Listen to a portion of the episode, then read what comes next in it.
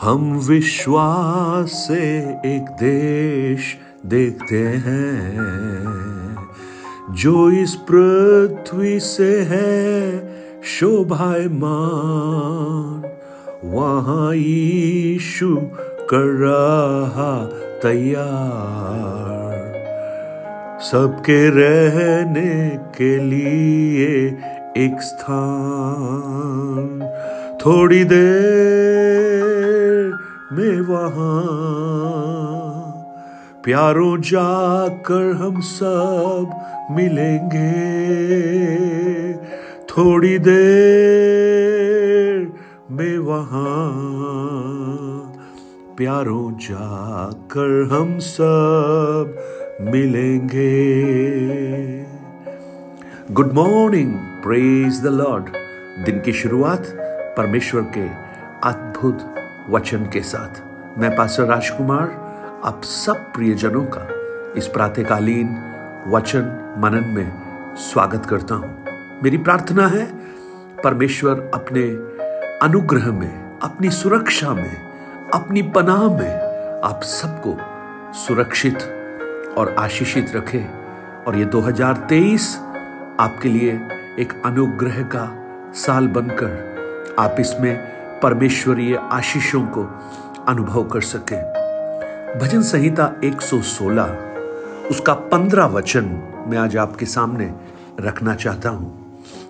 यहोवा के भक्तों की मृत्यु उसकी दृष्टि में अनमोल है।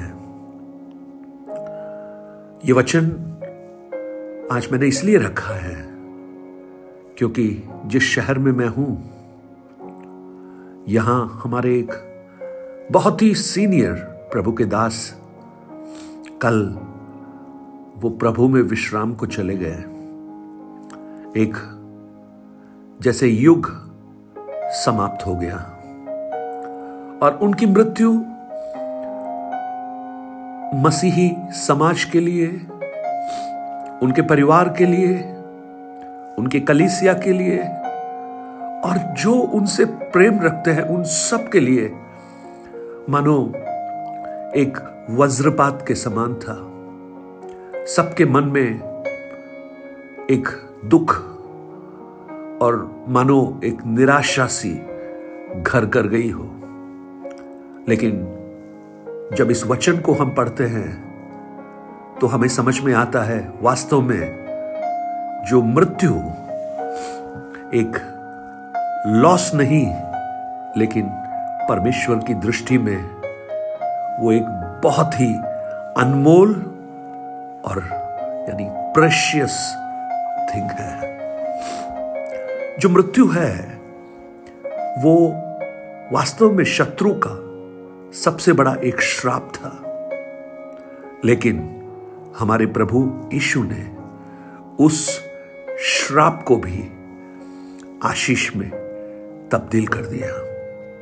क्योंकि ये जो मृत्यु है वो उन तमाम अवरोधों को दूर करती है जो मनुष्य और परमेश्वर के भक्तों के बीच में पाई जाती है। और ये जो मृत्यु है वो एक द्वार बन जाती है उस परमेश्वर के साथ हमेशा हमेशा की एक फेलोशिप के लिए।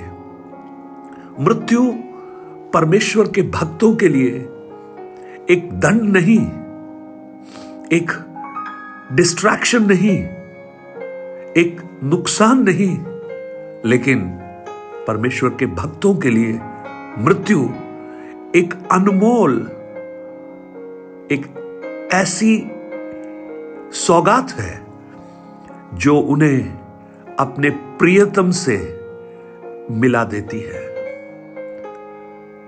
संसार के लिए जब मृत्यु शोक है, परमेश्वर के लोगों के लिए मृत्यु अनंत जीवन का एक द्वार बन जाता है। संत पौलुस फिलिपियों की पुस्तक में कहते हैं, मेरे लिए जीवित रहना मसीह है परंतु मर जाना लाभ है, क्योंकि जिससे मैंने प्रीति रखी, जिससे मैंने आशिकी की, मैं उसके साथ मिल जाता हूं। प्रियो, जब इस संसार से कोई विदा होता है तो वास्तव में वो एक बड़े दुख और शोक की बात कहलाती है, क्योंकि अलगदाई हमेशा हमें दुखित करती है, निराश करती है। लेकिन जब हम परमेश्वर के वचन को मनन करते हैं, संत पौलुस कहता है पहले कुरिन्थियों की पुस्तक में उसके 15 अध्याय में, अगर हम इस संसार में ही प्रभु यीशु से आशा रखते हैं तो हम अभागे मनुष्य हैं, क्योंकि हमारी आशा सिर्फ इस जीवन में ही नहीं परंतु इस जीवन के पार भी एक धन्य आशा प्रभु ने हमें दी है।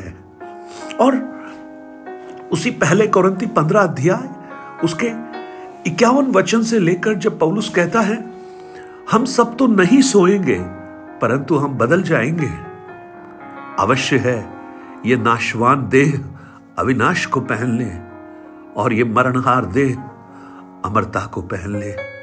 और जब ये नाशवान अविनाश को पहन लेगा और ये मरणहार अमरता को पहन लेगा, तब वो वचन जो लिखा है पूरा हो जाएगा कि जय ने मृत्यु को निगल लिया है, हे मृत्यु तेरी जय कहां रही, हे मृत्यु तेरा डंक कहां रहा।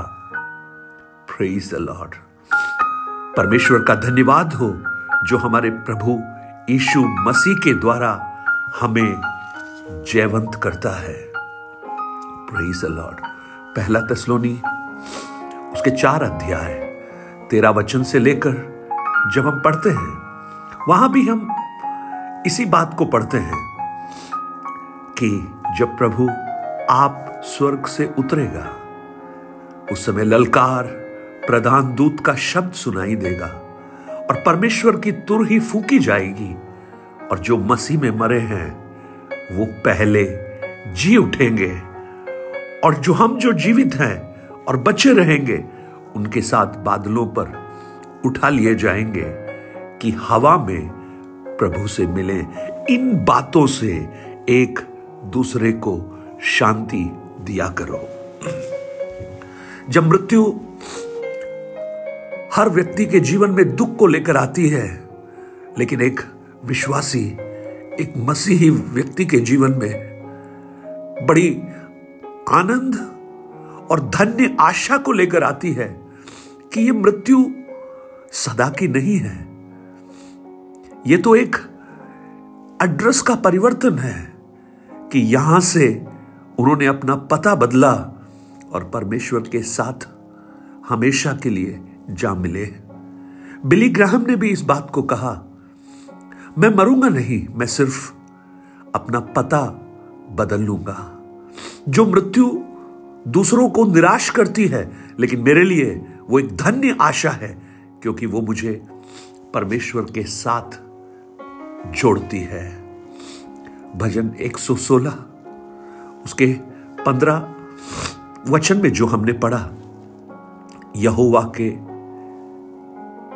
दासों की मृत्यु उसकी दृष्टि में अनमोल है।